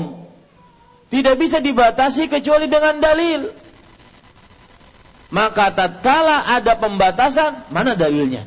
Kalau belum ada dalil, biarkan dia pada keumumannya. Begitu ya, Pak ya? Jadi sekarang misalkan membaca apa pada waktu tertentu, pada waktu, tempat tertentu, pada jumlah bilangan tertentu, pada jenis tertentu, pada sebab tertentu, pada tata cara tertentu, maka ini semua memerlukan dalil. Ya, jika tidak ada dalil biarkan dia pada keumumannya. Sama ini, abridu zuhur. Dinginkan sejukan waktu sampai untuk mengerjakan sholat zuhur. Bagi siapa, wahai Rasulullah? Enggak ada umum. Kalau seandainya ada uh, pengkhusus maka niscaya akan di di apa? Disebutkan oleh Rasul, dijelaskan. Dan ada kaidah menyatakan begini Pak, bagus kaidahnya. Ta'khirul bayan an waqtil hajah la yajuz. Mengakhirkan penjelasan padahal penjelasan itu diperlukan nggak boleh. Ah, maksud saya?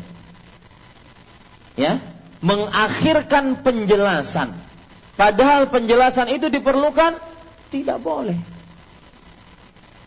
Bukankah Rasulullah SAW beliau hidupnya terbatas? Maka beliau harus menjelaskan sampai sedetil-detilnya syariat Islam. Maka ketika belum dijelaskan oleh beliau berarti itu bukan syariat. Yang tidak boleh kita kerjakan. Ketika beliau menyebutkan secara umum, maka pada saat itu kita biarkan pada keumumannya. Ini Pak, ini ini cara beragama, Pak. Yang harus kita pegang, tata cara beragama yang harus kita pegang bahwa sesuatu yang umum biarkan pada umumnya sebelum ada pengkhususannya. Yang mengkhususkan siapa? Harus dalil dari Al-Quran dan hadis. Bisa dipahami Pak ya? Baik. Kita lanjutkan pelajaran yang kita bisa ambil dari hadis ini. Makanya lihat Imam Bukhari menyebutkan di dalam bab Sahih Bukharinya beliau mengatakan babun al-ibradu bil-zuhri fi syiddatil har.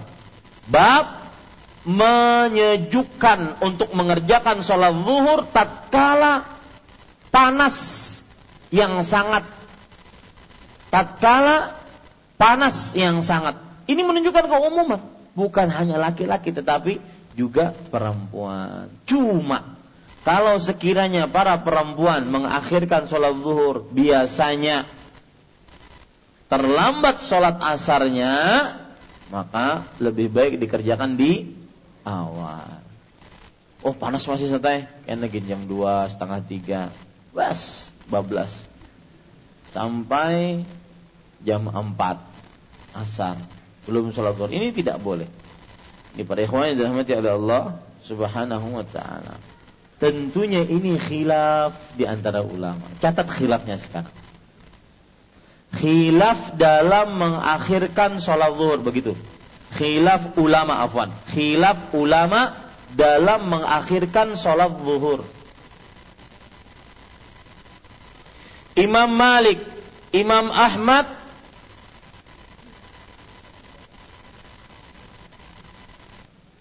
mengatakan itu umum. Bagi siapa saja? Bagi laki-laki bagi perempuan bagi yang tinggal di musim uh, bagi yang tinggal di kota, bagi yang tinggal di desa, umum pokoknya. Bagi yang sholat berjamaah, bagi yang sholat sendirian, pokoknya umum. Ini pendapatnya Imam siapa? Imam Ahmad dan Imam Malik. Sedangkan Imam Ash-Syafi'i rahimahullah menyebutkan syarat. Yang pertama syaratnya negerinya negeri panas. Jadi boleh orang mengakhirkan salat zuhur sampai sejuk kalau negerinya memang panas. Ini pendapatnya Imam siapa? Asy-Syafi'i rahimahullah. Yang kedua yaitu sholatnya sholat berjamaah. Berarti kalau sholatnya sendirian seperti perempuan di rumah, ya enggak, tetap dikerjakan di di awal waktu. Karena yang dimaksudkan kata Imam Asy-Syafi'i rahimahullah adalah orang yang pergi ke masjid karena saking panasnya kasihan mereka. Maka ditunggu sampai sejuk dulu. Yang ketiga yaitu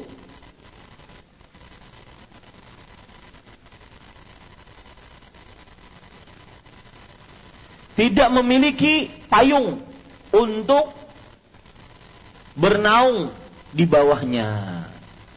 Oh, sampai segitu Imam Ash-Syafi'i rahimahullah mengambil beberapa hukum dari ayat-ayat dan hadis-hadis Rasul. Nah, pian kalau dihadapkan kepada dua pendapat ini yang mana pian ambil? Imam Syafi'i ya, kuat ya. Makanya para ulama mengatakan Pendapat Imam Syafi'i wajihun. Wajih. Wajih itu artinya terarah.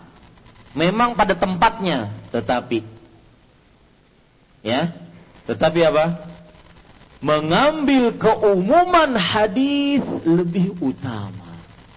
Nah, gitu. Mengambil keumuman hadis lebih utama. Ustaz belajar fikih ini ngalih lah sekalinya. Ya kayak ini bang orang dahulu. Ya kita manji kitab begini. Ya. Jadi hati-hati orang asal jawab pertanyaan, asal jawab fatwa. Ini saya sering sekali mengulang-ulangi. Itu namanya menandatangani atas nama Allah. Kalau pas bujur penandatangannya atas nama Allah. Kalau salah, kita bertanggung jawab di akhirat. Maka catat Pak, Perkataan Imam Syafi'i tulis pakai bahasa Arabnya wajih. Meskipun pakai bahasa Latin wajih dalam tanda kurung terarah kuat patut nah begitu tetapi tetapi mengambil keumuman hadis lebih utama karena belum ada dalil yang mengkhususkannya. Saya ulangi, pendapat Imam Syafi'i wajih, terarah, patut, kuat dalam tanda kurung itu. Tetapi mengambil keumuman hadis. Apa maksud keumuman hadis, Pak? Oh, saya ingin ada yang jelaskan, Mas. Tidak ada batas. Apa maksudnya tidak ada batasan? Apa maksudnya tidak betul? Sudah. Apa maksudnya tidak ada batasan? Hah? Tidak ada dalil yang membatasi. Betul. Apa maksudnya tidak ada dalil yang membatasi?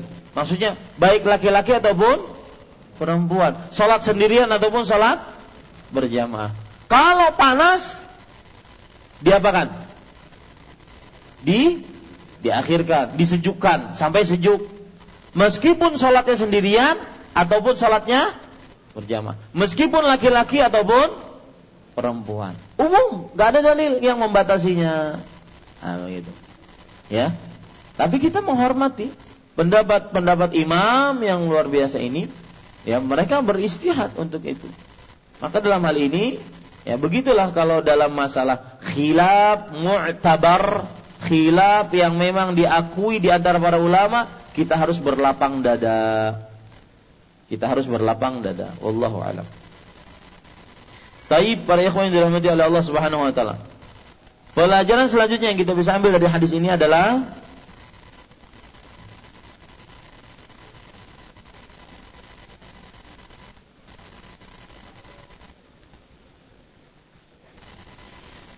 Hadis ini bertentangan dengan hadis yang berbunyi, catat ya, hadis ini bertentangan dengan hadis yang berbunyi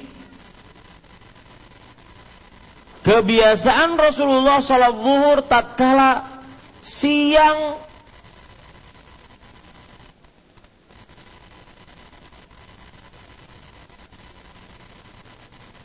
yang sangat panas. Nah, kebiasaan Rasulullah SAW salat zuhur tatkala siang yang sangat panas. Wah, Ustaz bertentangan ini dengan hadisnya. Ya, paham Pak bertentangannya apa? Inti pertentangannya apa? Hadis yang barusan kita baca mengakhirkan. Hadis yang tadi saya sebutkan sholat pas di panas-panasnya. Itu pertentangannya. Ah, bagaimana menjawabnya? Kalau jawabannya bahwa awal pensyariatan awal pensyariatan dikerjakan pas siang panas-panasnya. Kemudian diringankan. Nah, begitu. Kemudian mendapatkan keringanan dari Allah Subhanahu wa taala. Dan ini jawaban Imam Ahmad rahimahullah. Ya. Jadi awalnya memang disyariatkan untuk sholat zuhur di awal waktu pas panas-panasnya. Nggak ada ampun deh pokoknya. Tapi kemudian melihat ya kesulitan maka akhirnya dengan kasih sayang Allah dengan sifat pengasih Rasulullah maka turun syariat kedua diakhirkan sampai sejuk baru dikerjakan jawaban kedua jawaban kedua sebelum jawaban kedua siapa yang bisa menjelaskan jawaban pertama Pak Sebelum jawaban pertama, siapa yang bisa menjelaskan pertanyaannya apa? apa Pak? Masalahnya apa kita? Pertentangan hadis. Antara apa? Antara apa? Antara mengakhirkan dengan melakukan di awal pas panas-panasnya. Itu masalahnya. Jawabannya tadi bagaimana? Awal pensyariatannya di panas-panasnya, pas waktu zuhur, pas panas-panasnya. Kemudian datang syariat baru. Bisa nggak syariat baru datang? Bisa saja, ada keringanan. Paham ini? Jawaban pertama. Jawaban kedua, kadang Rasulullah Sallallahu Alaihi Wasallam sholat zuhur di awal waktu meskipun panas. Kadang beliau akhirkan. Nah gitu. Jawabannya. Ya, ini jawaban yang kedua. Kadang beliau salat zuhur di awal waktu meskipun panas dan kadang beliau akhirkan sampai sejuk.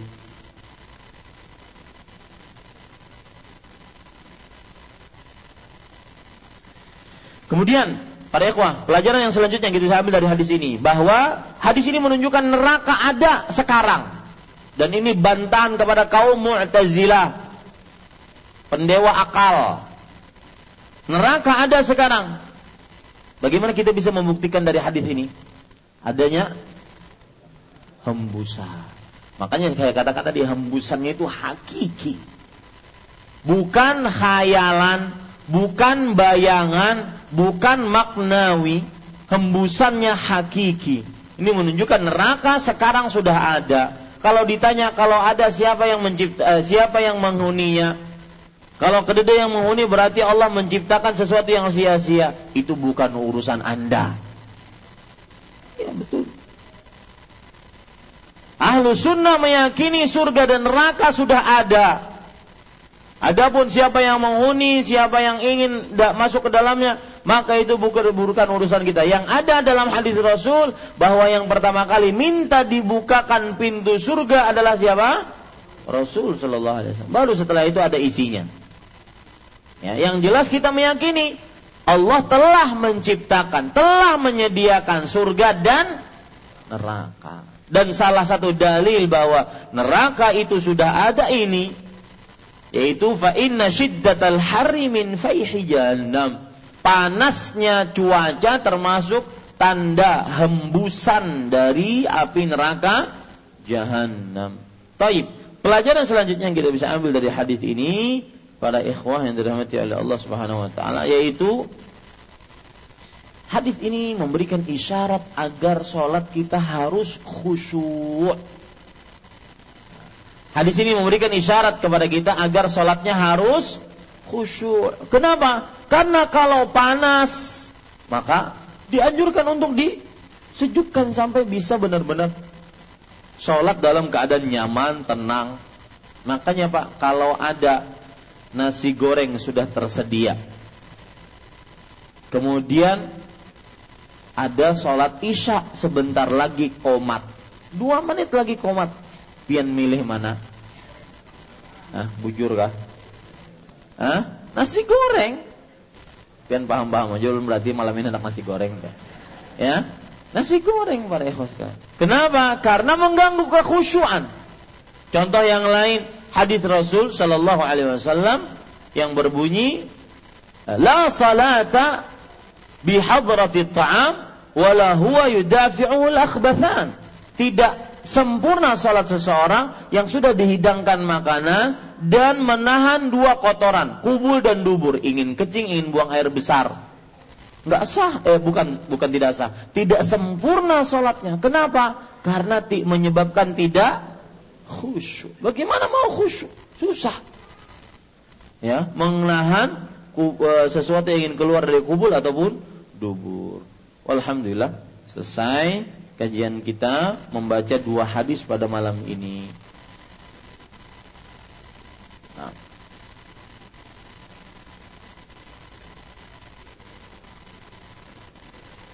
Wallahu alam sallallahu nabi Muhammad walhamdulillahi rabbil alamin. Silakan. Ada yang ingin dipertanyakan? Diperjelas silakan. Sebelum pertanyaan saya ingin menambahkan Al-Hafidh Ibnu Hajar yang bermadzhab Syafi'i beliau mengatakan wa ahadith min aqwal adilla ala ma dhahaba ilaihi al-jumhur mi anna jahannama mawjudatul an.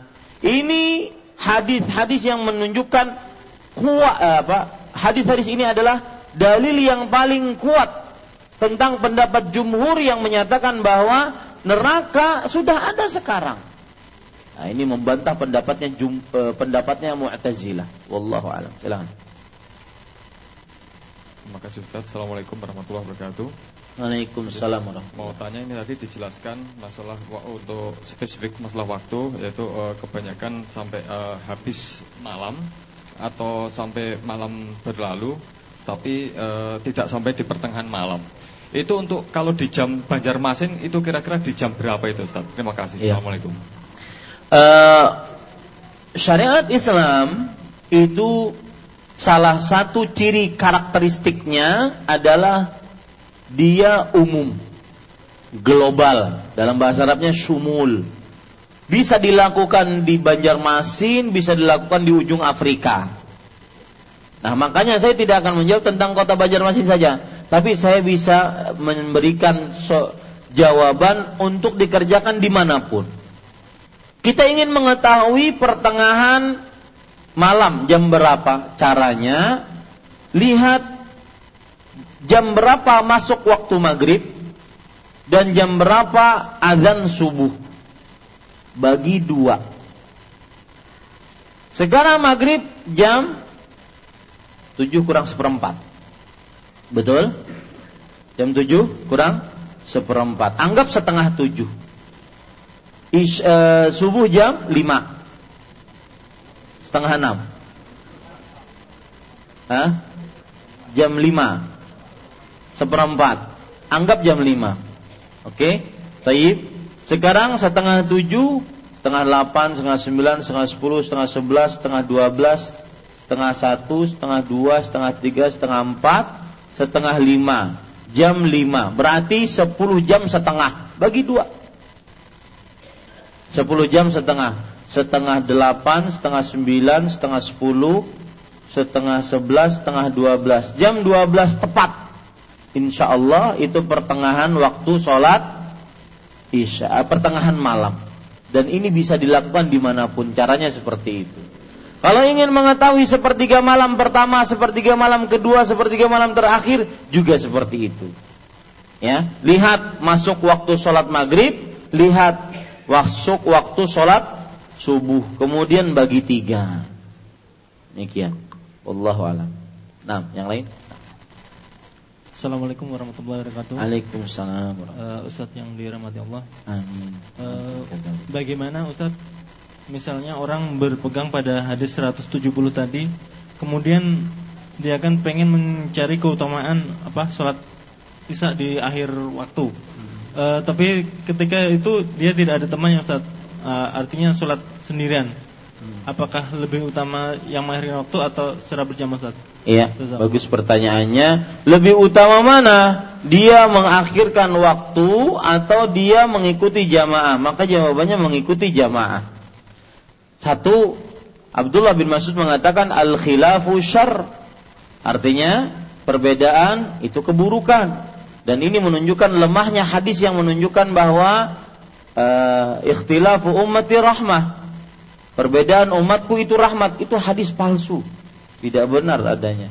Mengikuti jamaah lebih utama. Ya, mengikuti jamaah lebih utama. Kalau imam mengerjakan sholat di awal waktu, maka kita ikuti. Kalau imam mengakhirkan sholat, kita ikuti. Ini mengikuti jamaah lebih utama dibandingkan mengamalkan hadis tadi innahu lawaktuha. Boleh ini dilakukan oleh siapa? Yang tidak diwajibkan pergi berjamaah di masjid. Seperti siapa? Para perempuan. Demikian. Wallahu a'lam. Sini ada pertanyaan, apa hukumnya memakai fasilitas seperti motor dari orang tua yang diperoleh dengan cara kredit yang mengandung riba? Jazakumullahu khairan. Maka jawabannya motor membelinya dengan cara riba haram. Tetapi kalau dipakai boleh. Iya. Enggak ada dalil yang mengharamkannya. Ya, yang haram itu kalau memang zatnya haram. Dalam artian begini. Kita mencuri eh, apa orang mencuri. Kemudian dia pakai maka dua-duanya haram mencurinya haram, memakainya pun haram. Tetapi kalau ini barang curian diberikan kepada orang lain, disuruh pakai, maka boleh untuk dipakai. Kenapa? Kaidah berbunyi begini. Sesuatu yang haram jika sampai kepada Anda dengan cara yang halal, maka halal. Itu kaidah itu. Ada orang keluarga kita kerja di bank konvensional riba, kerja di pegadaian riba. Pegadaian itu riba. Ya, kecuali yang dirahmati oleh Allah. Betul itu. Riba itu. Riba penghasilannya riba. Tapi dia dapat gaji, ngasih ke kita dengan cara hadiah halal. Berarti ini pun ha halal. Ya ngajak makan bakso halal ngajak ini halal dan semisalnya. Halal berarti. Cuma, nah cuma ini. Sekarang kalau kita tadi berbicara tentang hukum halal, tapi kalau kita berbicara tentang uh, sikap wara, hati-hati, maka Abdullah bin Mas'ud mengatakan wara lebih utama dalam hal ini. Artinya tidak menerima lebih utama. Tapi kaidahnya tadi, barang yang halal didapatkan dengan cara yang halal, kemudian diberikan kepada seseorang dengan cara eh apa saya ini. Barang yang haram didapatkan dengan cara yang haram, diberikan seseorang dengan cara yang halal, halal. Hadiahkah apakah? Halal pokoknya, halal dia. Contoh misalkan ada orang korupsi, tapi dengan korupsi itu dia memberikan hadiah kepada orang-orang miskin agar bisa berumroh. Terima kada? ambillah kasih. Karena hadiahnya halal, caranya ha?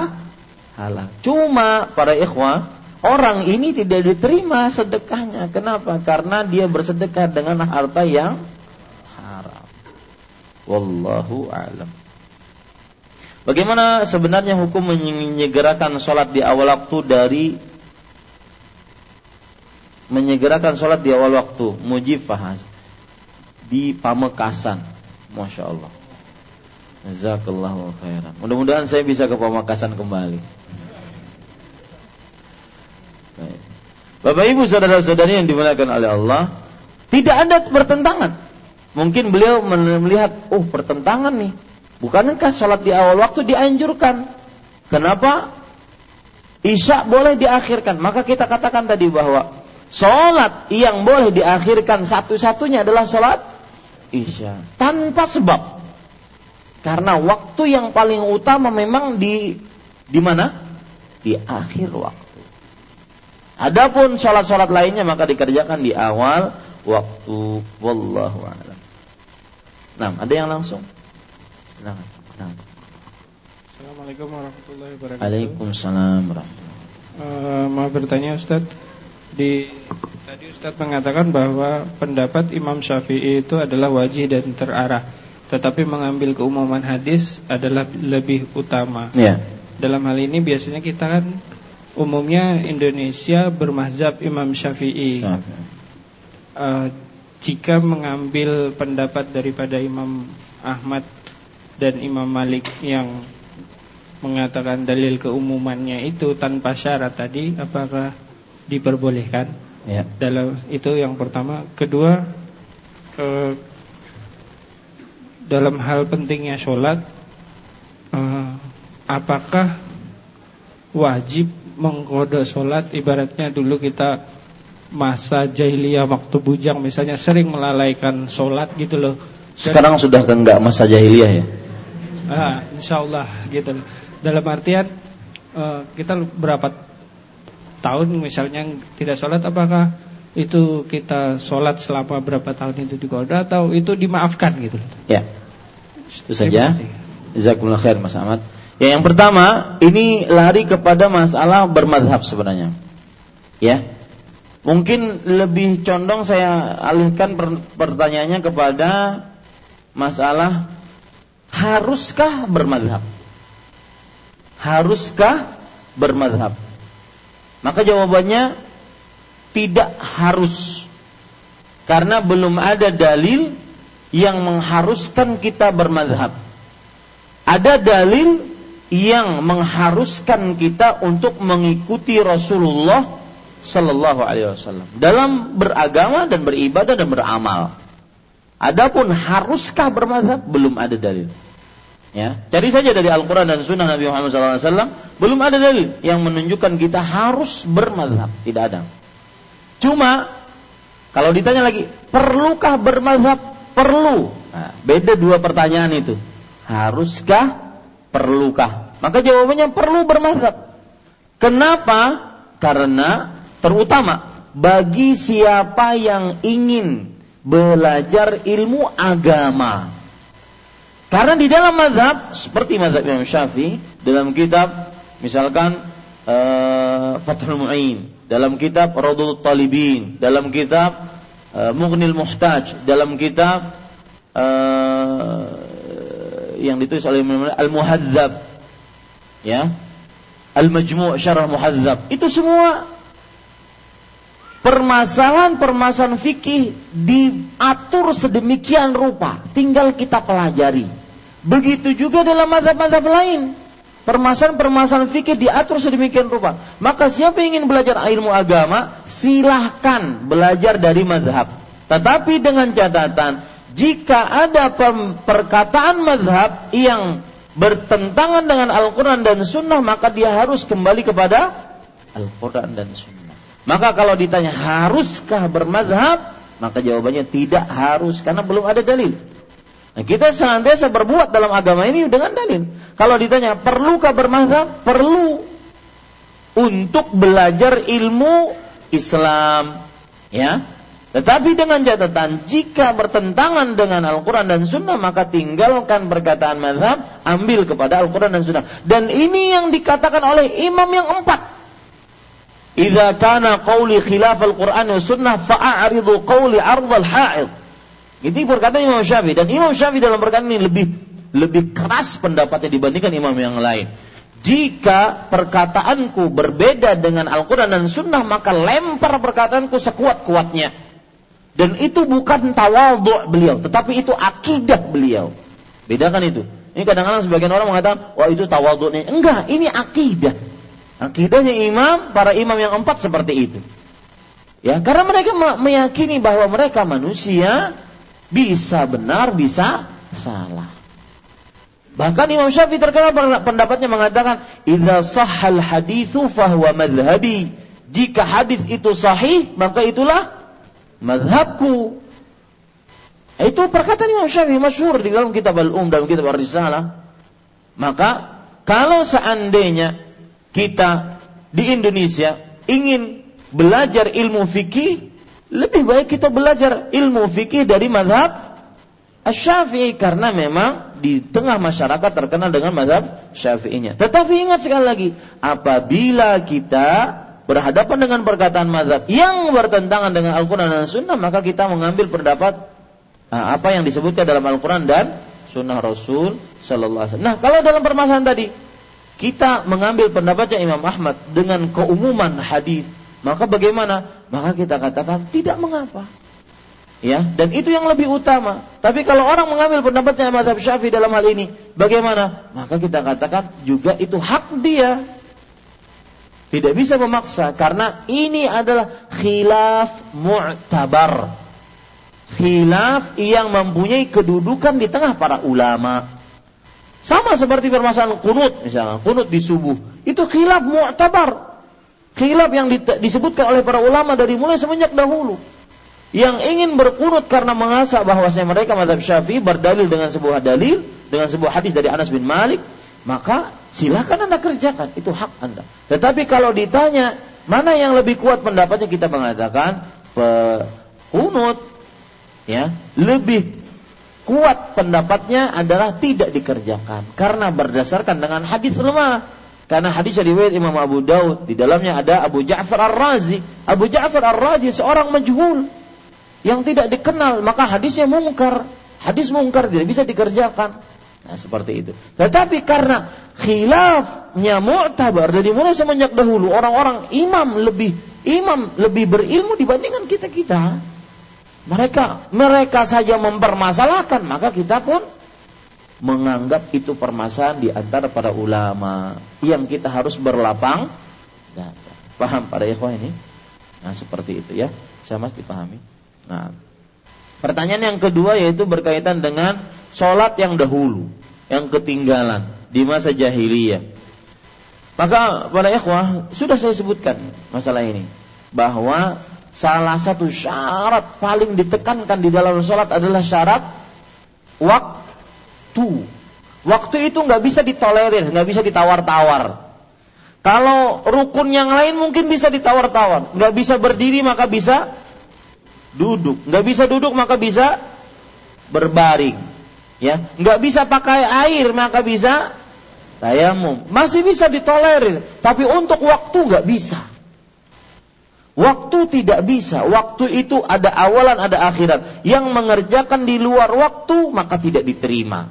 Nah, berarti berdasarkan hal, akan hal ini adalah bahwa apabila seseorang dahulunya dia sudah balik muslim berakal selain wanita yang haid dan nifas maka lalu dia tidak mengerjakan sholat di waktunya, maka tidak ada hal lain yang bisa dia kerjakan kecuali beristighfar. Bertobat sebenar-benar taubat dan para ulama mengatakan bahwa meninggalkan sholat wajib itu lebih lebih besar dosanya dibandingkan menzinahi ibunya. Waduh, berat. Iya. Karena dia rukun yang paling utama setelah dua kalimat syahadat. Maka jangan lakukan kesalahan yang sama dua kali kepada anak-anak kita. Yang apa? Kenalkan mereka. Yang haid-haid sudah 10 tahun, haid 11 tahun, haid. Kenalkan, wajib kamu sholat. Marahin kalau tidak sholat. Ya, jangan. Jangan sampai lagi ada pertanyaan, Ustaz, saya dulu di masa jahiliyah sudah haid. Sepuluhan tahun baru saya mau sholat? Enggak enggak ada lagi seperti itu. Lebih berat dosanya dibandingkan menzinahi ibunya membunuh. Lebih berat. Makanya Rasul, uh, Umar bin Khattab mengatakan la hadza fil Islam liman taraka salata muta'ammidan. Tidak ada bagian dari keislaman bagi siapa yang meninggalkan salat dengan sengaja. Berat. Masalah salat tidak mudah maka tidak ada kodok atasnya. Kenapa tidak ada kodok yang sudah ditinggalkan? Karena siapa yang bisa jawab? Karena Nah, karena waktunya maksudnya apa? Sudah sudah lewat. Karena waktunya sudah lewat. Berarti yang mengerjakan di lu mengerjakan sekarang berarti mengerjakan di luar waktu. Dan orang yang mengerjakan ibadah di luar waktu diterima nggak sholatnya? Enggak, karena tidak sesuai dengan petunjuk Rasul.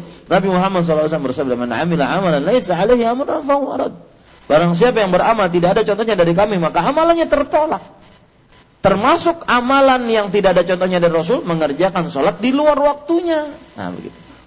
Maka kalau ada yang memberi fatwa bahwa barang siapa yang uh, dahulunya belum mengerjakan sholat, kemudian sekarang sudah bertobat, caranya bagaimana? Maka dia katakan dikodok sholatnya. Selama berapa tahun, maka seperti itu dia kodoknya. Terutama nanti kalau di Mekah, di Madinah, maka kita dapati kadang-kadang habis sholat zuhur langsung dia bangun lagi. Pas ditakuni, kenapa sholat zuhur dua kali? Mengkodok pas SMP ada sholat. Belum ada dalil ini dari Al-Quran dan Sunnah. Ya, belum ada dalil. Nah, kemudian yang lebih parah lagi adalah membayar kafarat sholat. Nggak ada kafarat sholat. Kecuali mengerjakannya di waktunya. Nggak ada kafaratnya. Dalam hadis riwayat Muslim Rasulullah sallallahu alaihi wasallam bersabda, "Man nama an salatin aw nasiha falyusalliha idza dzakarha la kaffarata laha illa dzalik." Barang siapa yang ketiduran salat atau sibuk lalu dia lupa, maka hendaklah dia salat pas waktunya. Pas dia ingat, entah pas dia bangun tidur atau pas dia ingat. Tidak ada kafarat penebus atas itu kecuali itu. Ini bagi siapa yang lupa, bagi siapa yang eh, apa? ketiduran. Kalau yang sengaja nggak ada kafaratnya. Apalagi kadang-kadang sudah kamu ingin sholatnya terpenuhi, apa eh, ingin bayar sholat-sholat yang dahulu, bayar kafarat. Kafaratnya bisa lawan aku kata Bapak juga. Nah ini bahaya. Tidak boleh. Tidak ada kafarat dalam yang meninggalkan sholat. Yang ada apa? Bertaubat. Sama dalam perkara puasa Ramadan begitu juga. Tidak ada kodok bagi puasa Ramadan yang meninggalkan puasa Ramadan dengan sengaja padahal dia muslim balik berakal selain wanita yang haid dan nifas. Nah, kalau seandainya wanita yang haid dan nifas bagaimana? Maka dia hitung tuh dari mulai kapan dia haid awalnya sampai kapan dia meninggalkan puasa. Berapa banyak? Ustaz setahunan pinanya 365 hari saking banyaknya. Saya itu pian kodok. Karena berarti apa? Dia meninggalkan sol, eh, meninggalkan puasa ada uzur. Uzurnya apa? Haid dan haidnya hutangnya belum di dibayar, maka harus bayar sekarang. Makanya saya ingatkan yang anak-anaknya sudah balik. Sekarang Pak banyak anak-anak balik karbitan. Karena banyak yang ditonton di televisi subhanallah. Ya banyak yang ditonton. Sekarang itu gue yang oplosan yang erotis yang tidak pantas diperlihatkan oleh seorang wanita di hadapan umum kecuali di hadapan lakinya itu dipelajari oleh anak-anak kecil umur 2, 3, 4, 5 tahun. Dan dilombakan. Di telepon alhamdulillah, alhamdulillah pulang. Alhamdulillah anakku menang. Menang apa pian? Menang lomba. Lomba apa? Lomba dangdut oplosan. Sudah standarisasi kesuksesan terbalik di tengah manusia. Maka hati-hati Pak. Itu anak-anak kita yang merupakan tanggung jawab kita nanti di akhirat di hadapan Allah Subhanahu wa taala. Nah, ada yang lain? Ibu-ibu, silakan Bu. Dada guringan kah? Ini pindah hanyut sunyi. Cukup? Ya, oh silakan Bapak.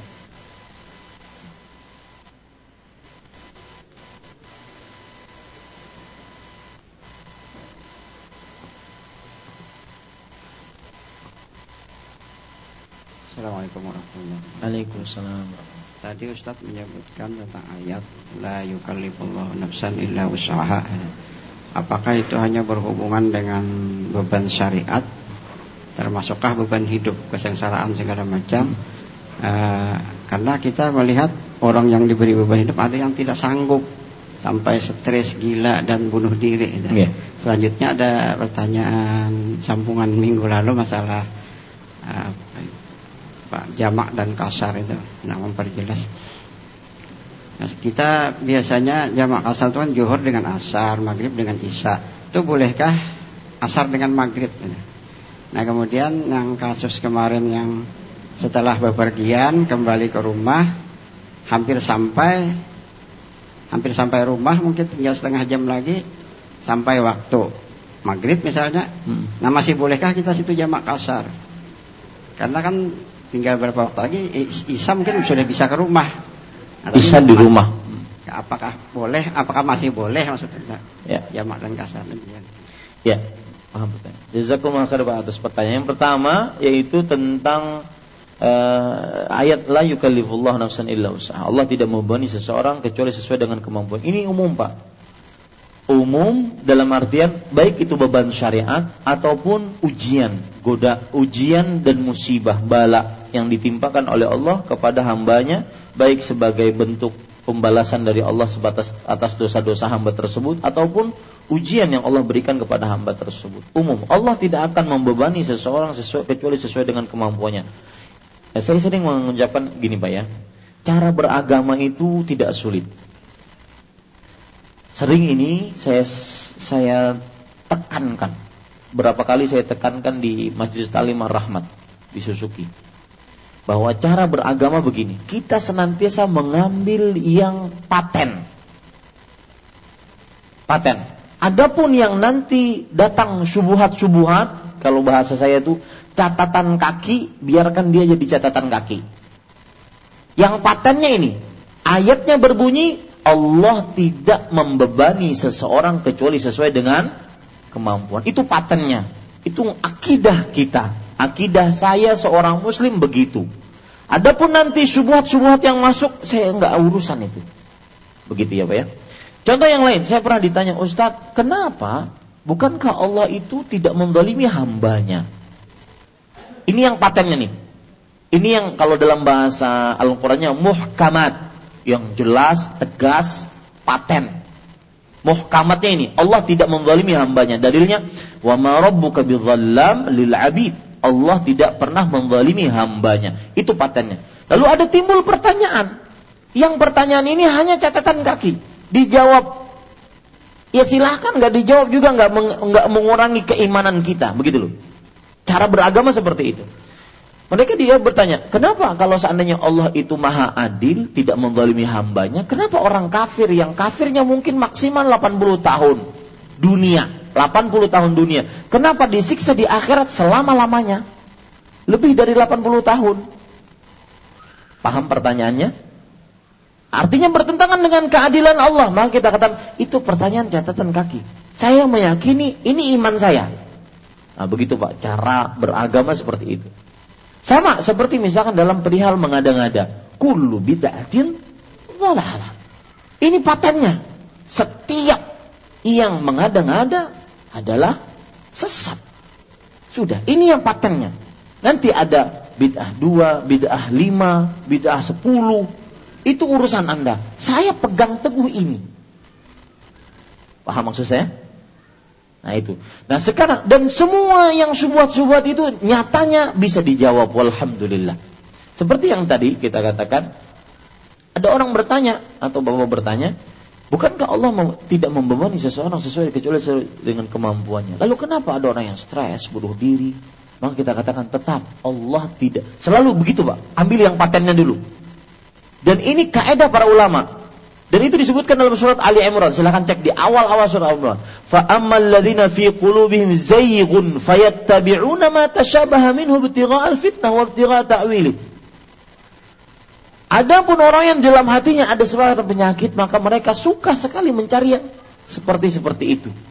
Dan ini penyakitnya orang-orang akalani, orang-orang yang mendewakan akal. Ya, maka hati-hati. Kita harus Cara beragamanya seperti itu. Ada yang paten dalam agama itu yang pegang. Pegang kuat-kuat sampai mati itu dipegang. Adapun subuhan-subuhat seperti yang saya katakan tadi, biarkan dia pada catatan kaki. Kalau kita bisa jawab, alhamdulillah. Kalau tidak bisa kita jawab, maka kita tetap berpegang kepada apa? Yang paten tadi.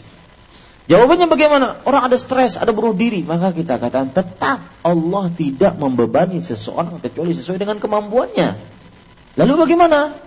Itu yang bunuh diri, maka kita katakan berarti dia yang tidak sabar dengan ujian Allah. Padahal kadar ujiannya sesuai dengan kemampuan dia. Dia saja yang tidak sabar. Nah, begitu jawabannya. Ya. Adapun jawaban yang tadi, bolehkah kita menjamak sholat antara asar dengan maghrib misalnya? Maka jawabannya tidak.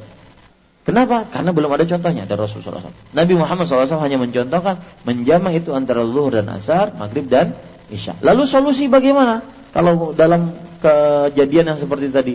Maka ada dua cara. Pertama, berhenti pas waktu sholat maghrib, sholat di jalan. Yang kedua, teruskan dia. Sholat asarnya sudah belum Pak tadi? Belum. Belum. Sholat asarnya belum. Pakai mic. Tadi misalnya asar dan maghrib kan tidak boleh tadi sudah. Uh. Ada yang kedua tadi itu Johor asar sudah, kemudian sampai waktu maghrib itu sudah hampir sampai ke, ke rumah. Uh -uh. Jadi masih bolehkah jamaknya jamak kasar di sana? Uh -uh. iya. Uh -uh. Bagus pertanyaan. Maka jawabannya selama belum sampai maka dia boleh untuk menjamak kosor. Setengah jam lagi misalkan. Anggap kita rumah di Kayu Tangi, kita hanya sampai di bandara dari mulai Tanjung Ya lah. Nah, bagaimana nih sholat e, nasib sholat maghribnya? Sama saya katakan tadi, sholat maghrib di jalan ataupun dia sampaikan ke rumah meskipun lewat maghribnya. Nanti dia mengerjakan jamak antara is maghrib dan isya dikerjakan di akhir berarti jamak takhir. Di mana dikerjakannya Ustaz? Di masjid piankah atau di rumah boleh? Karena kita sedang dalam keadaan mendapatkan keringanan. Jamak Pak ya, bukan kosor. Kenapa kok tidak kosor? Karena kita sudah sampai rumah, bukan safar lagi. Nah, begitu. Wallahu a'lam. Cukup kiranya sudah waktu terlalu malam. Subhanakallah bihamdik asyhadu an la ilaha illa anta astaghfiruka wa atubu ilaik. Wassalamualaikum warahmatullahi wabarakatuh.